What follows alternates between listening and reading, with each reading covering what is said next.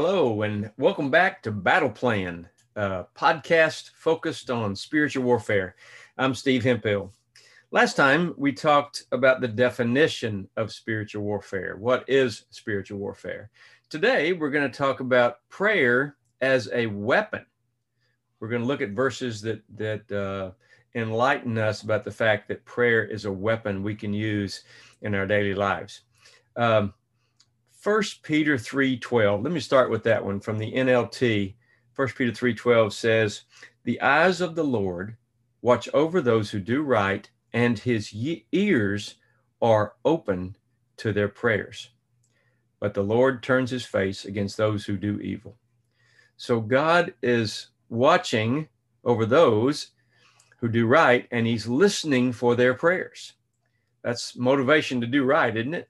Uh, that sort of reminds me of my favorite verse in the whole Bible, which comes from the Old Testament, Second Chronicles 16, chapter uh, uh, Second Chronicles 16, verse 9. The first part in the NLT says, "The eyes of the Lord search the whole earth in order to strengthen those whose hearts are fully committed to Him." God is searching the earth, looking for hearts committed to Him, so He can support them. That's a, a very comforting statement uh, an insight. Lord, I trust you to watch over me. I know you see everything I face and everything I fear. Forgive me for all my fears, Lord, and help my faith to grow beyond fear. Help me to choose righteousness so your face will shine on me with gladness. Remind me that you listen to the prayers of the godly and are against those who do evil. In Jesus' name. Another verse we can't overlook, uh, talking about prayer as a weapon, is James 5:16. I really like how it's worded in the amplified version of the Bible. It says, "Therefore confess your sins to one another, your false steps, your offenses, and pray for one another that you may be healed and restored." The heartfelt and persistent prayer of a righteous man, believer, can accomplish much when put into action and made effective by God it is dynamic and can have tremendous power. Wow, I love how that's worded. Lord, this is another promise from your holy word that I have discounted and overlooked. Please forgive me for minimizing the importance of confession combined with fervent prayer. Remind me that obedience in this produces healing power and wonderful results. Open my mind to accept this and open my eyes to see it fulfilled. Grant me a heart willing to confess my sins and pray in faith with all my heart so that the healing I so desperately need can come. In Jesus' name. Another thing about prayer that, that encourages us to use this as a weapon is that, that uh, Ephesians 6 18 teaches that we need to make prayer our lifestyle pray in the Spirit at all times and on every occasion. Also, verse 18 there says, uh, pray with prayer with alertness. Stay alert and be persistent in your prayers. Uh, specific words in the very next verse in Ephesians 6, verse 19. Specific words have power. Pray for me too. Ask God to give me the right words so I can boldly explain God's mysterious plan that the good news is for Jew and Gentile alike. Also, in that same verse, ask for boldness, pray for boldness, be full of boldness. Pray for me too. Ask God to give me the right words so I can boldly explain. Uh, one more thing that verse is bringing up is unity. We need unity now more than ever. Pray for unity. Ask God to give me the right words so I can boldly explain God's mysterious plan that the good news the gospel news is for Jew and Gentile alike. A united church is what we need. That was Jews and Gentiles couldn't have been more different. One looked down on the other terribly, but Paul was in, encouraging uh, working together, being one, being unified. Lord, I praise you as the one who's always ready to listen, ready to help. Remind me that you're able and you care about every aspect of my life. In Jesus' name another verse that powerfully connects the dots here on prayer as a weapon is James 5, verse 17. Elijah was as human as we are. And yet, when he prayed earnestly that no rain would fall, none fell for three and a half years. We can do what Elijah did. Think about that. What, what kind of power uh, uh, is in that. How, how's that for a weapon? And he's pointing out here in James 5 17 that Elijah's just as human as we are. He's a man just like us, some versions say. Lord, so many times I've prayed without really believing. Forgive me. Grant me the faith from now on to pray for your agenda to be fulfilled and know that it will. Use me however you see fit in this endeavor. In Jesus' name. Another thing we need to do is pray about everything, literally everything. It teaches us that in Philippians 4, verse 6. Don't worry about anything. Instead, pray about everything.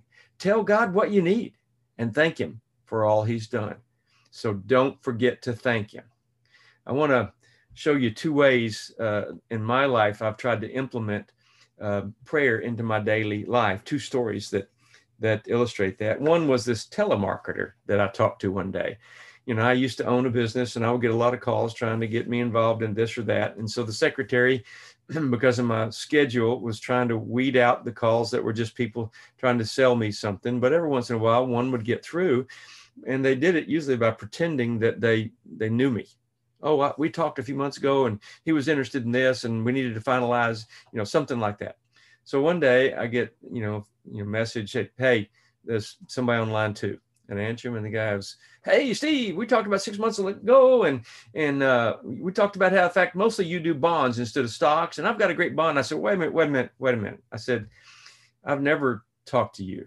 Oh yeah yeah it was about six months ago uh, we talked about the fact that you do bonds more than stocks. And i said no it can't be because i've never talked to anybody about that. I've never said that to anyone. Oh yeah yeah it, it was. We, we talked six months ago. And i said dear god please forgive him for lying in jesus name he said shut up shut up shut up. There is no god. And click he hung up the phone. I hope he went home and thought about that. I was praying for him to be forgiven. He was absolutely lying. I want god to forgive him but I want him to wake up to his own sin too. Another interesting story that helps illustrate uh, prayer as a weapon is one day I got a phone call from a, a Mount Pleasant Outreach Ministry. They were one of our customers. They had recently recently purchased a, a machine, some equipment from one of my salesmen, and um, this guy called and said uh, wanted to talk to the owner. Well, they gave me the call, and uh, I said, "Hello, Steve Hemphill," and the guy, his name was Steve also, and he said, "Yeah, Steve, this is this is uh, Steve so and so with Mount Pleasant Outreach, and about a, a few months ago, your uh, salesman sold us a machine, and he said uh, we could get out of this lease anytime we wanted to. So I need to get out of the lease. Would you, um, you know, come pick it up? When can you come?" And I said, "Well, okay, hold on. Just give me your uh, phone number and your serial number, and I'll look up the paperwork on your machine, and and we can schedule what needs to happen."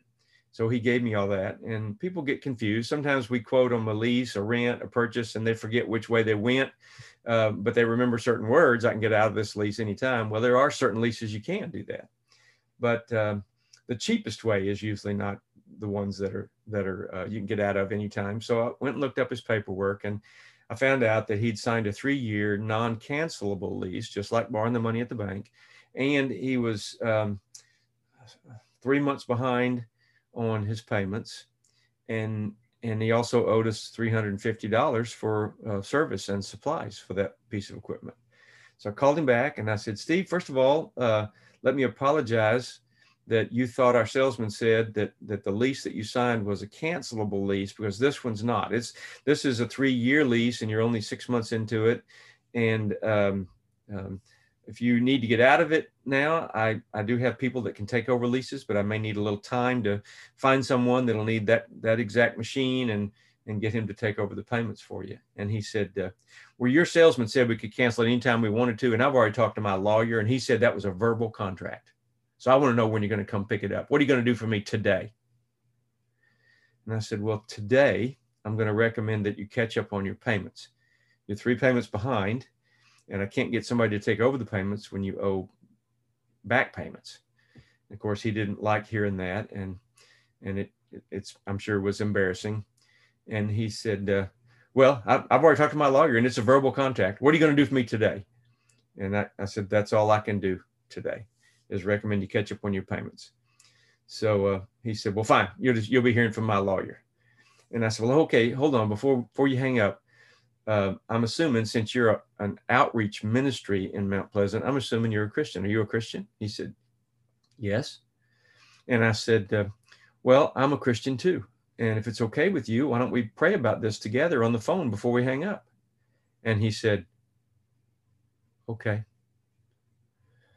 And I said, well, I'll tell you what, I, have been in situations like this before, Steve, where somebody prayed a real condescending prayer, and I don't want to do that to you.